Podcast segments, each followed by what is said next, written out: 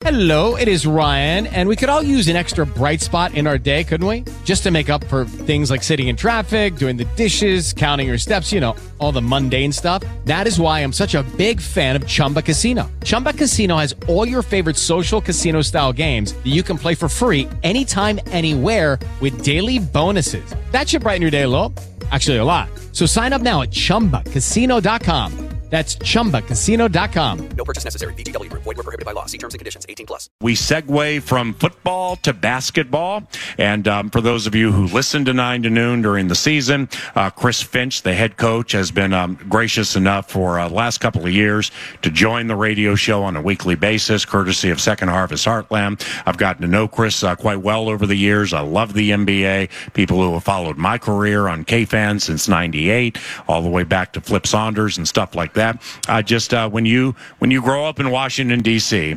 and the then Bullets with Elvin Hayes are uh, uh, uh, making me impressionable, or during my impressionable years playing the Seattle SuperSonics with DJ and Jack Sikma, I got bit then. Played basketball through junior college, uh, then went to Los Angeles, and and when you land in Los Angeles in the mid '80s, and it's Magic and Bird, I mean it's everything. So I've loved the NBA all my life, and I'm really excited to chat with the man to my left, Micah Nori is the lead assistant for Chris Finch uh, on the Minnesota Timberwolves coaching staff. Can we get a witness and a round of applause, Minnesota, for Mr. Micah Nori taking time to join us here at the Great Minnesota Get Together? Nice to meet you, my brother. How are things? You as well. Thank you. Uh, Micah has been a 24 year, coming up on a quarter century scout and NBA coach. Started in 98 as an advanced scout with Toronto, and uh, once again, currently the lead assistant for Chris Finch's Minnesota Timberwolves staff. H- how long have you and Chris known each other, and um, and how'd you guys meet? So about seven years ago, I was on uh, Mike Malone's staff in Denver, Mm-hmm. and we hired um, Chris to come up and help run the offense and that type of thing. And if you go back to that time, he was probably, and obviously with them winning a championship, was one of the first ones to utilize, especially in Denver, Nikola Jokic at the top of the floor. He kind of Yeah. implemented that stuff, and Mike Malone gave him the leeway to do that. And Yep. Mike Malone bought into it all, but uh, Yeah, so Joker, that second round pick. Exactly right. that uh, Tim Connelly, who's here now, uh, Oh, yeah. that pick. But uh, at any rate, I was fortunate to work with Chris seven years ago, meet him with Denver. He Mm-hmm. moved on to New Orleans, myself to Detroit, and then when he came and took the Minnesota job, he reached out and uh, was fortunate enough to uh, to come and be here with all of you. Uh, we were um, nice enough before you got here. Uh, uh, the fans were nice enough to offer up some questions for you. I'm going to rattle through a couple. Uh, first is A. Freeman from Minneapolis. Uh, uh, a. Freeman's question is How would you describe Chris Finch's coaching style?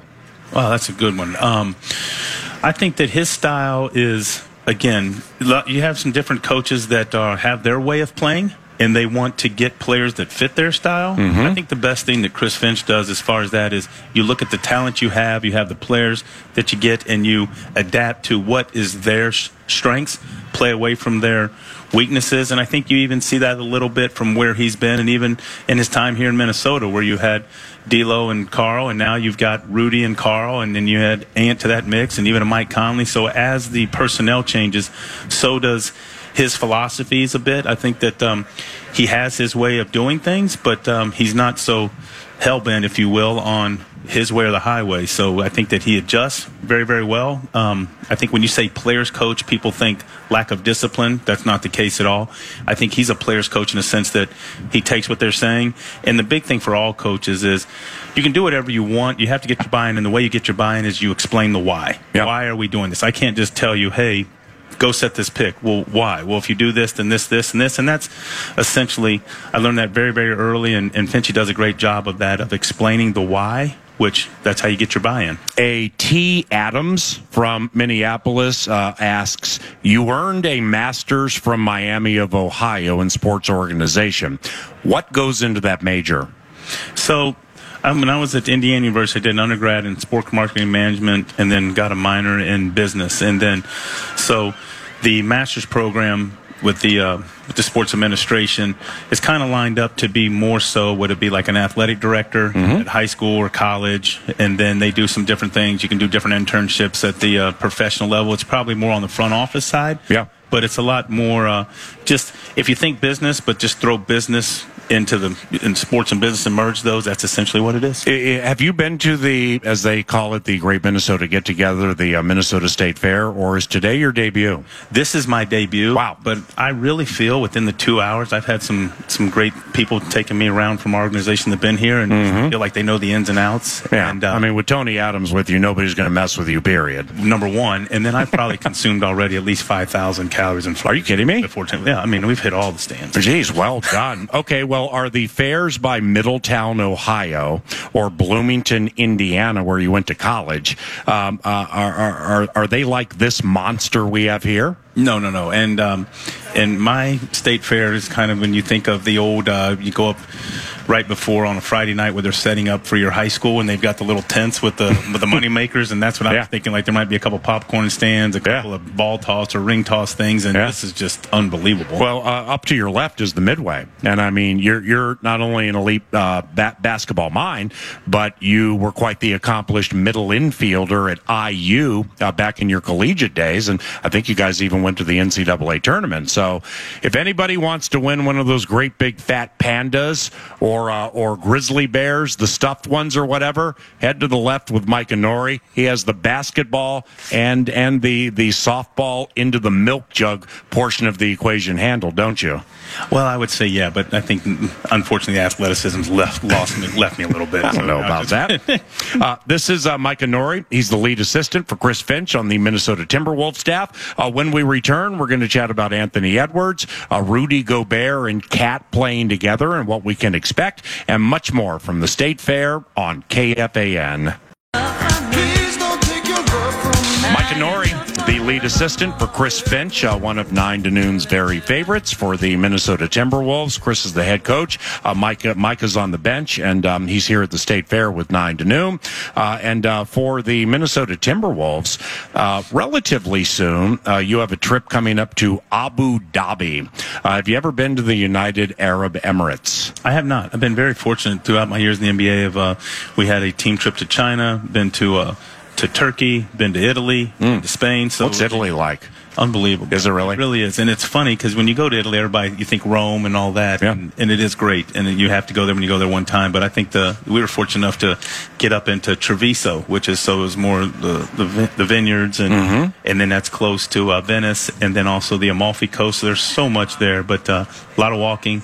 But uh, it is. It's all, uh, we enjoy it. And so I'm really, really excited. Um, we're able to take uh, my wife is going to be able to come with us over there and it's it's always good to have those trips early in the year it's a nice bonding you know everybody gets together and you're Yeah. essentially with them all the time anyways but it's also a little bit more laid back and get to know people and, and know each other a little bit but they're fantastic so we're looking forward to it Uh, Micah, in, in researching this, um, I, I read a story from MinnPost written by Britt Robson, who's at all the press conferences, covers all the games, um, and, and it's a very, very good writer, very good writer. And he, he had part of his story, um, had you saying, I believe with, with Marney Gellner, or maybe Lea B. Olsen, uh, with one of those halftime interviews you do, quote, if the clock is running, uh, so are we.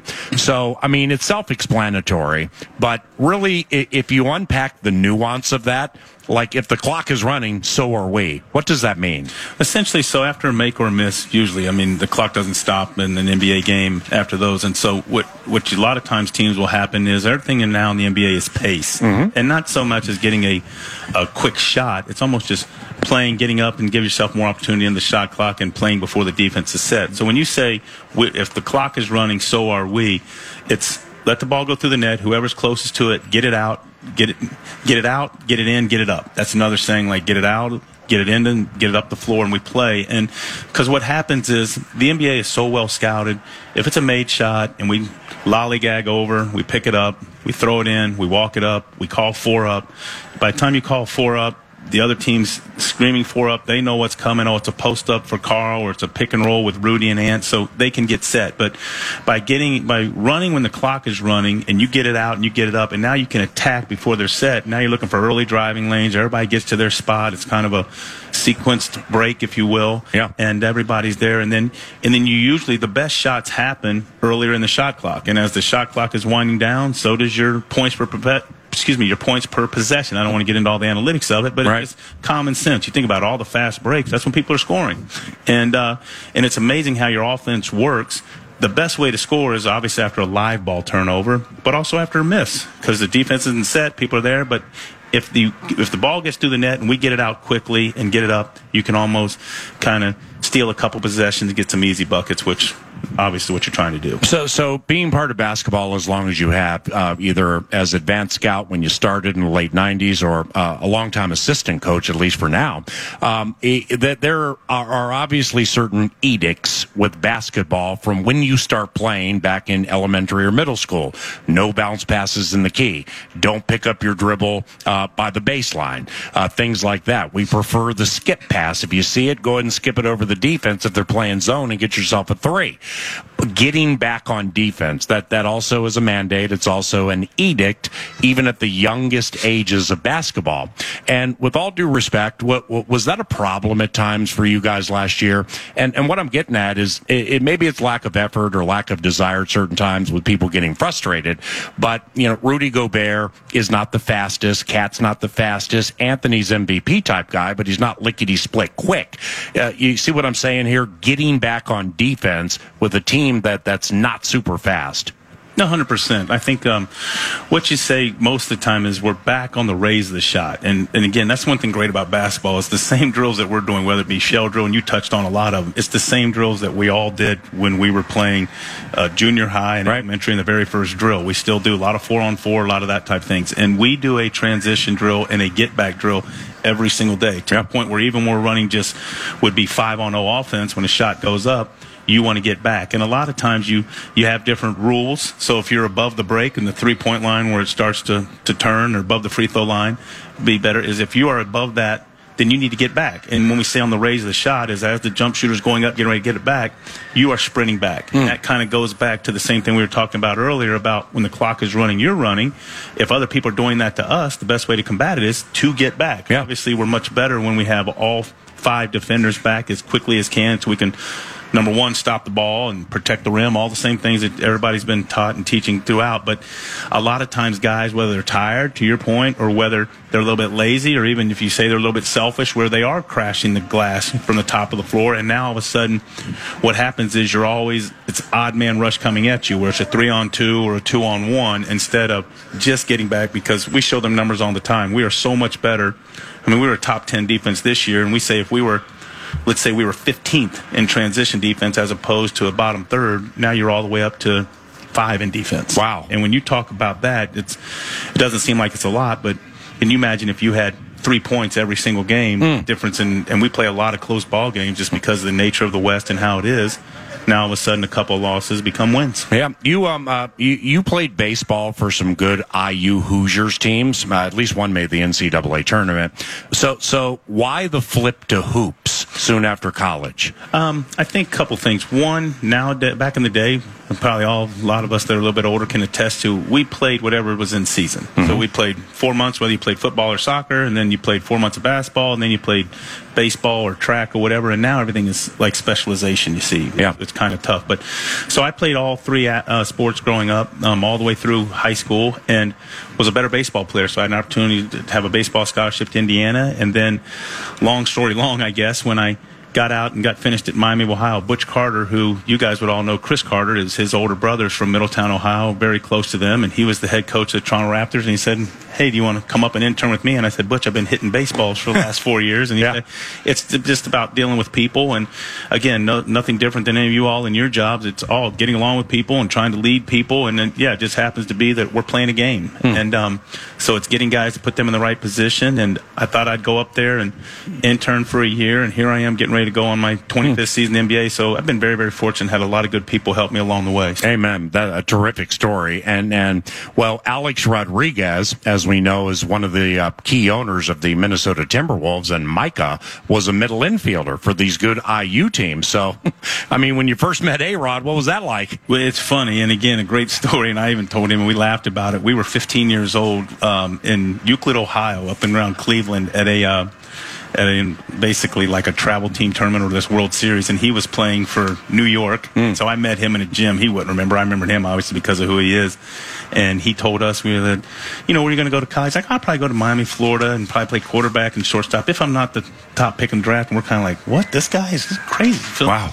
Then two months later, when we opened up the Sports Illustrated magazine, there was a full spread, the chosen one. We're like, oh, okay, maybe the guy's telling us the truth. so we laughed, but it was, uh, and he's great. And obviously his, his experience with baseball and being at high level teams has, has really helped our guys. And he just, he gets it. He's one of those guys that, and again, like you say, baseball, football, basketball, it's, it's, it really is dealing with people. Yes. Uh, Micah Nori, lead assistant for Chris Finch on the Minnesota Timberwolves staff. Time for a few more. Then the great NFC North debate uh, unfurls in the final hour.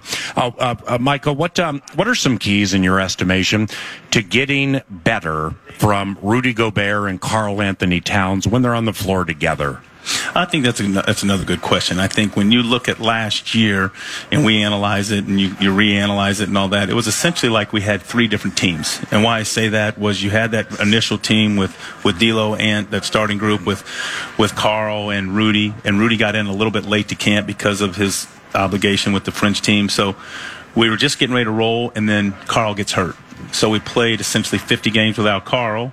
Then Karl comes back, and then you trade D'Angelo for Mike Conley. So it's kind of a new team. And just about when the season was ready to end is when everybody was kind of finding their groove. Yeah. So we take time and just just finishing up edits now. I mean, a little bit where all the post ups with Karl. A lot of things is Karl we know is very good anywhere on the floor, whether it's in the post or the top of the floor, and you just start looking at the spacing, like whether is Rudy down in the dunker, um, opposite, or is he up setting flares for the smalls to get them open. So you just try and show them where they're effective, and it's amazing. The one thing about film is film doesn't lie. And it takes away all the personal feelings out of it, if you will. So when you start showing these guys edits, and this is how we're effective, and when he has the ball here, if we're doing this, this is what worked, this not so much, and let's try to put ourselves in positions where we can be successful. But um, I think the two bigs will work, and the reason I think so is offensively, Karl is so skilled, Rudy is so good at doing what he does, offensive glass and working the dunker and setting flares. But the other thing is, Rudy is such an eraser defensively, Yeah. and I think that's where you kind of worry about. it. And then when you add a Jaden McDaniels and Anthony Edwards and Mike Conley, who is a who's very good defensively, when you add those guys, um, then you can absorb playing with the two bigs. And, and I still think that uh, that we can have some success with. Sure. Now, now with Tim, um, you, Chris, and everybody involved, uh, uh, reshaping or, or finding three point shooting from the bench. Enter Shake Milton, uh, who most recently played with the Philadelphia 76ers. And I followed his career pretty closely. It's weird, man. I, you know, maybe he doesn't play any defense. I got no idea, but like Harden or Tyrese Maxey or somebody would go down and Shake would get like three games in a row at like 34 plus minutes a game, score like 28 a game, hitting all these and everything. And then you couldn't find him with a searchlight for a month. So what did we get in Shake Milton? It, it's funny. I think um, I have a good buddy that worked with the with the Sixers this past year, and, and just calling him as you all do, and trying to do the research and all that. And he said basically what you're saying. He said he'd come in in spurts, he'd play three games, and then he'd be just gone, just the way that the rotations worked and the minutes and all that. But he said number one, you're not going to get a better kid, you're not going to get a harder worker, and every time he got an opportunity, which is what you want, especially out of guys out of bench, he's performed. Yeah, And so uh, I think that he will will add to exactly what you're speaking of, give us a little more consistency, some shooting off of the bench, and and the other thing is Mike Conley, who is in phenomenal shape and a great athlete and all this, and takes care of himself. He's getting a little bit older. So anytime that you have a guy like whether it's Shake, Jordan, whoever it may be, Nickeil Alexander, no, that depth that you can fill in and and give spot minutes to uh, to those guys and give them consistent minutes, then I think that uh, they start feeling better about themselves, and then just especially shooting. The more you're on the floor and, and you're comfortable and getting your consistent minutes, the better off you'll be. All righty, Micah, last one. And and Anthony Edwards, high end player, and um, and he's so versatile offensively, but but he's at a stage of his career, in my opinion, where he should start entering MVP conversation every single year, at least be considered. He may not win, but he has that type of a skill set. How, how close is Anthony to consistently becoming a, a most valuable player type? I think you hit on that. I think he's right there. I think the easiest way when you look at these high end MVP type players, and especially, can you get your own shot and can you guard your own position Yeah. without help? And I think if you just boil it down to that and make it that simple, and and there's very few people that can do both of those. There's a lot of guys that can get their own shot. But can't guard. And then there's a lot of people that can defend but can't play offense. And he is one of those guys that can be a very, very high end two way player. I think I saw a stat the other day of just on the ball defensive steals, and he's right there in the top three in the league. So hmm.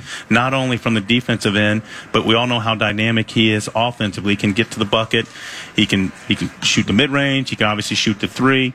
And the other thing that's great about Anthony is, and you guys have all seen it in his interviews and all this, he's a very he's very he's very sure of himself, but he's really a very selfless person and a great teammate, and really cares about the guy next to him. So he'll get just as excited about a great assist as he will a big time dunk or a big time three. But back to your question, with him being an MVP candidate, he's absolutely right there. We obviously know that the talent is there, and you see especially this becoming his fourth year coming in. The first year, you're just kind of figuring out where's the locker room, what's the bus times, what am I doing here.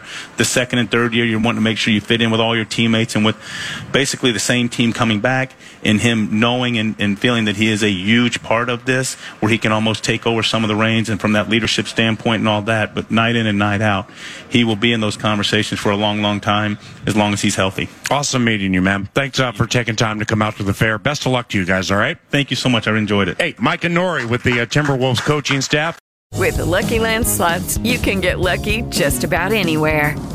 This is your captain speaking. Uh, we've got clear runway and the weather's fine, but we're just going to circle up here a while and uh, get lucky. No, no, nothing like that. It's just these cash prizes add up quick. So I suggest you sit back, keep your tray table upright, and start getting lucky. Play for free at LuckyLandSlots.com. Are you feeling lucky? No purchase necessary. Void where prohibited by law. 18 plus terms and conditions apply. See website for details.